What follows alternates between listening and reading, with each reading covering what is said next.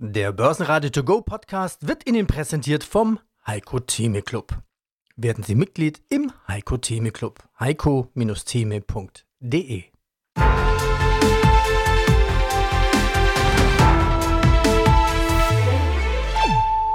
Börsenradio Network AG Marktbericht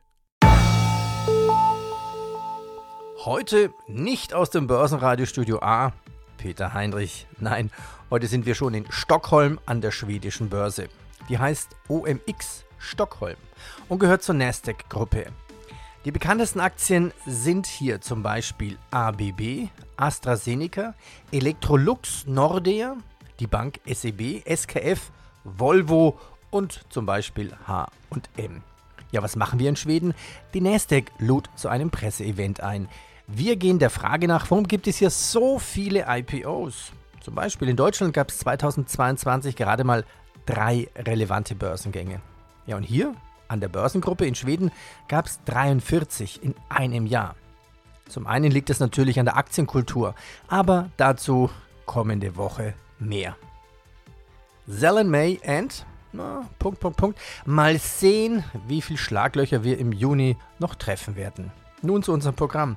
Jetzt zur richtigen Nasdaq-Börse, die in New York. Gregor Bauer, Vorstandsvorsitzender der Vereinigung Technische Analysten Deutschlands und Mitglied im Board of Directors des Weltverbandes der Technischen Analysten IFTA. Künstliche Intelligenz ist derzeit das heißeste Thema an der Börse und es steht ein neuer Trend bevor. Vielleicht sogar schon Richtung Rausch, der sich dahin entwickelt. Anleger suchen und kaufen alles, was mit KI zu tun hat. Technologieaktien sind in den USA in bester Verfassung. Der Nasdaq-Index notiert auf Jahreshoch. Wo steht denn der Nasdaq 100 charttechnisch? Ist da noch mehr drin? Also ich bin skeptisch. Nachdem jetzt der Nasdaq, das war vor, ja, diese Nvidia-Sache und alles das, was eben den Nasdaq hochgetrieben hat, die Halbleiter-Fantasie, die KI-Fantasie. Und ich sehe da schon Zeichen der Übertreibung. Wir haben im Nasdaq vor ein paar Tagen den Widerstandsbereich zwischen etwa 13.750 und 14.000 Punkten nach oben durchbrochen. Die Frage, die sich jetzt stellt, ist, wo ist der nächste Widerstand? Charttechnisch wäre das die Region zwischen etwa 15.000 und 15.200 Punkten. Allerdings zeigt die Erfahrung auch, dass nach einem so steilen Anstieg zunächst die Gefahr des Rücksetzers sehr groß ist. Ich würde also jetzt nicht mehr der Kursexplosion im Nasdaq hinterher springen, sondern auf einen Rücksetzer warten. Und den erwarte ich in der Tat in den nächsten Tagen und auch wieder unter die Region von 14.000. Wenn dann der Nasdaq eine untere Umkehr zeigt, dann sehe ich das Kursziel 15.000, 15.200 Punkte. Aber zurzeit wäre ich in Long-Positionen im Nasdaq vorsichtig. Kein neuen Einstieg. Wer drin ist, eher nach unten eng absichern. Nächste Aktie, großer DAX-Wert, schauen wir uns Siemens an. Siemens scheint vieles richtig zu machen in den letzten Jahren, ist im Wandel. Schauen wir uns heute die Siemens Energy an. Ist in der Aktie charttechnisch mehr Mobilität drin? Ja, also Siemens Energy ist fast jetzt wieder so ein Wert wie nicht ganz so stark wie Nvidia gekommen, aber ähm, auch deutlich gestiegen in den letzten Wochen. Und gerade Siemens ist dabei im Moment ein mögliches, man nennt das in der Charttechnik, Doppeltop auszubilden. Nach dem starken Kursanstieg haben wir zunächst mal im Bereich 19.05. und dann wieder eben erst am 29.05. war ein neues Hoch und dann Rücksetzer eher gesehen. Siemens Energy ist ein Wert, der in einem stabilen Aufwärtstrend noch verläuft der zurzeit Anzeichen einer Korrektur erkennen lässt. Das bedeutet also, ich erwarte nicht, dass Siemens Energy jetzt deutlich einbrechen wird. Aber es ist zunächst mal mit einem kurzen Rücksetzer in den Bereich vielleicht 23, grob gesagt, Euro zu rechnen. Das wäre eine ganz normale Korrektur. Wenn Siemens Energy allerdings unter 23, 22 diesem Bereich Euro fällt, dann wäre der Aufwärtstrend, der jetzt noch intakt wird, durchbrochen nach unten. Und dann sollten Anleger erstmal aussteigen. Also Fazit, es besteht kein Grund, jetzt sofort in Siemens Energy einzusteigen, einen Rücksetzer abwarten und dann die Fortsetzung des Aufwärtstrends. Wer drin ist, kann aber beruhigt drin bleiben. Stopp würde ich dann im Bereich um 23 Euro setzen. Die Expertenmeinung. Mein Name ist Thorsten Polleit, ich bin der Chefvolkswirt der Degussa. Und auch der Autor des Degussa Marktreports. Ich bin Andi Groß im Börsenradiostudium. Was dann ist das Verbrechen von 1873? Da gab es auch wieder eine Änderung im Münzgesetz und da legte man dann fest, dass der bisherige Standard Silberdollar nicht mehr aufgeführt wurde als auszuprägende Münze und das führte de facto dann dazu, dass das Silber demonetisiert wurde. Und das gefiel natürlich vielen Bundesstaaten nicht, in denen Silber gefördert wurde. Und die bezeichneten das dann als das Verbrechen von 1873. Und das ist ein Begriff, der in der Währungsgeschichte eben immer wieder Erwähnung findet. Gehen wir mal gedanklich von 1873, 60 Jahre nach vorne ins Jahr 1933. Warum hat US-Präsident Roosevelt den Privatbesitz von Gold dann verboten? Ja, Sie wissen, in den äh, späten 1920er Jahren begann die große Depression in den Vereinigten Staaten, ging die Wirtschaftsleistung zurück, die Preise verfielen der Güter auf breiter Front, auch international war natürlich der wirtschaftliche Schaden enorm groß und Präsident Franklin Delano Roosevelt hatte die Idee, eine Inflationspolitik, wenn man so will, auf den Weg zu bringen und ein Schritt dazu war, den Goldbesitz der Privaten zu verbieten und das hat er dann auch getan.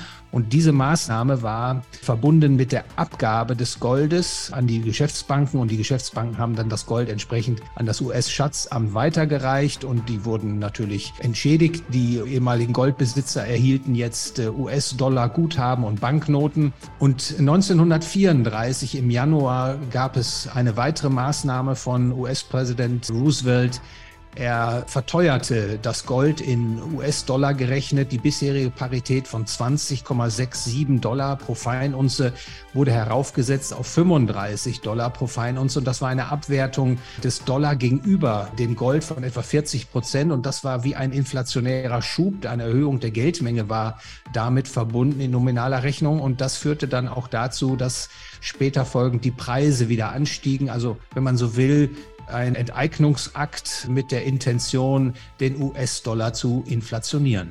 Und was regelt jetzt genau das System von Bretton Woods?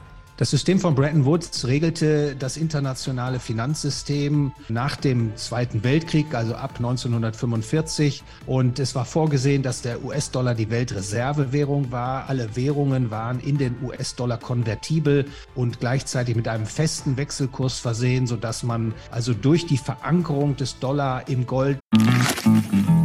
Na, schon die Steuererklärung gemacht? Wir vom Handelsblatt haben in einem Steuerspezial analysiert, worauf das Finanzamt bei der Steuer 2023 genauer guckt. In unserem PDF-Ratgeber finden Sie die wichtigsten 16 Neuerungen, Einstiegstipps für Elster und vier Wege, wie Sie das Maximum herausholen.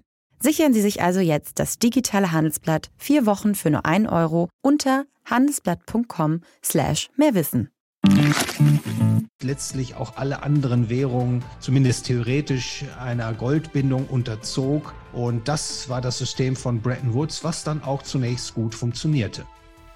Ja, guten Morgen, mein Name ist Thomas Winkler. Ich bin der CEO der UBM Development, einem der führenden Holzbauentwickler in Europa. Das sind doch wirklich gute Nachrichten. Bleiben wir nochmal bei dieser ganzen Lage der Immobilien. Sie haben ja einen Überblick über alle Baugewerbe und Gewerke in irgendeiner Form.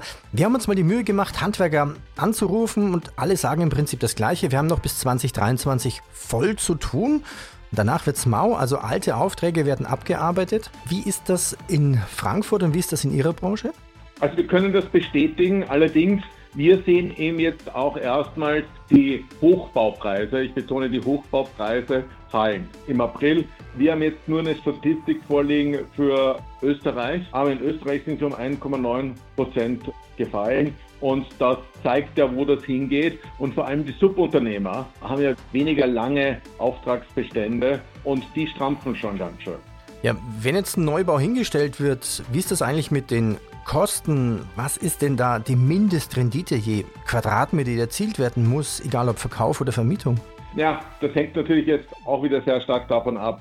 Sie haben jetzt zwei Komponenten und im Moment ist der Fokus und für mich auch nachvollziehbar darauf, dass die Renditen für die Anleger, für die Investoren in Immobilien steigen müssen. Gleichzeitig steigen aber eben auch die Mieten und die sind ja alle indexiert und es bleibt ja nach wie vor die Wahrheit bestehen, dass der beste Inflationsschutz eine indexierte Miete ist. Und ich glaube, da sind noch nicht alle mitgekommen. Aber Sie haben jetzt für Prime Office Space sicherlich über zwei Jahre eine Steigerung von 15 Prozent plus bei den Mieten auch. Oh, das ist aber schon ordentlich, 15 Prozent plus. Ja. So ein bisschen Randbereich meine nächste Frage. Aber was halten Sie vom Heizungschaosgesetz? Ich darf das so nennen, wenn ich das möchte. Also das neue GEG, e was in Deutschland auf uns zurollt, das ist da eigentlich noch mal eins obendrauf für die Kosten. Natürlich. Und man sieht ja schon, die Kosten für Wärmepumpen sind vollkommen irrational nach oben gegangen und sie sind ausverkauft. Sie kriegen jetzt da teilweise gar nicht einen Kost dafür. Das betrifft jetzt den privaten Bereich. Wir machen jedes Development nur mehr mit erneuerbaren Energien, wo es möglich ist. Also wir setzen ganz stark auf Geothermie. Das ist aber eben nicht in jeder Stadt, wo wir tätig sind, möglich und auch Photovoltaik. Und das machen wir ganz freiwillig. Da muss einen auch niemand dazu zwingen. Und das Chaos, das Sie gerade beschrieben haben, wird sicherlich nicht dazu beitragen, dass die 700.000 Wohnungen, die in Deutschland fehlen, sich verringern werden. Ja, schönen guten Morgen. Mein Name ist David Hartmann. Ich bin Produktmanager bei der Bank von Tobel Europe AG und dort zuständig für die Emission und den Vertrieb von Anlagezertifikaten an Selbstentscheider in den Märkten Deutschland und Österreich. Fassen wir doch mal ganz kurz zusammen oder versuchen das. Was genau ist denn jetzt, hier und heute, die Stoßrichtung von Plug Power? Welchen Markt will man erreichen und ja, wie will man letztendlich Geld verdienen? Ja, im Endeffekt möchte man natürlich Brennstoffzellen verkaufen, möchte so das komplette Thema Wasserstoffinfrastruktur auch spielen. Das heißt, wenn wir uns jetzt mal vorstellen, dass im Schwerlastverkehr eventuell zukünftig Wasserstoff eben dann fossile Brennstoffe bei LKWs oder auch im Schifffahrtsverkehr ersetzen soll, dann braucht man irgendwie auch Wasserstoffzapfsäulen. Darauf fokussiert man sich und man möchte eben selbst dann auch Zulieferer von grünem Wasserstoff sein. Dann möchte man auch stationäre Wasserstoffbrennstoffzellen ausliefern, also in kleinster Form können das Notstromaggregate sein, aber selbstverständlich große Industrieunternehmen, die dann eben auch ein eigenes Energiekraftwerk haben. Da möchte man eben dann auch die Unternehmen dazu bewegen, quasi hier Wasserstoff einzusetzen und möchte entsprechende Energiekraftwerke eben an die Unternehmen verkaufen. Meiner Ansicht nach ist das sinnvoll und kann funktionieren, aber das ist natürlich dann ein Markt, bei dem man sich durchsetzen muss. Und wie gesagt, man muss dann eben auch liefern können. Andreas Brandstetter, CEO Unica Insurance Group. Starten wir mit strategischen Überlegungen. Zitat auf Ihrer Webseite steht ganz vorne sehr prominent. Die Entscheidung für Unica ist die Entscheidung für ein besseres Leben. Warum? Weil wir sehr viel in das Ökosystem Gesundheit investieren. Es ist das Zukunftssegment in der Versicherungswirtschaft in Mitteleuropa. Probleme, die wir sehen, sind überall die gleichen. Wir haben einen Mangel an Ärzten, wir haben eine gestiegene Bewusstseinserweiterung bei Kundinnen und Kunden, dass der Staat nicht in allen Ländern Europas oder in den meisten jedenfalls nicht in der Lage ist, die gestiegenen Anforderungen zu lösen. Und da geht wir massiv hinein. Wie machen wir das? Einerseits, indem wir im Kernmarkt Österreich der größte Gesundheitsversicherer sind mit einem Marktanteil von etwa 45 Prozent und zweitens, indem wir seit vielen Jahrzehnten in sogenannte Hardware investieren. Also wir betreiben nicht nur fünf große Privatspitäler in Österreich, wir investieren noch laufend in deren Erneuerung und deren Erweiterung. Ist das so ein bisschen ein amerikanisches Modell? Weil dort ist es ja üblich, bin ich bei einer Versicherung, habe ich dort versicherungseigene Kliniken, versicherungseigene Ärzte? Ja, genau. Es ist ganz klarer Wunsch, unseren Gesundheitsversicherten einen Mehrwert zu liefern, ihnen wirklich einen USP zu bieten, den sie woanders nicht haben. Aber wir sind auch für Drittkunden offen bei unseren Spitälern, die nicht bei uns krankenversichert sind. Basenradio Network AG Marktbericht.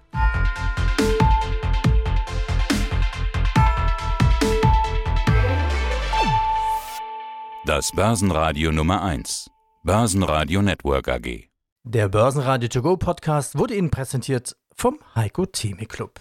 Werden Sie Mitglied im Heiko Theme Club. heiko-theme.de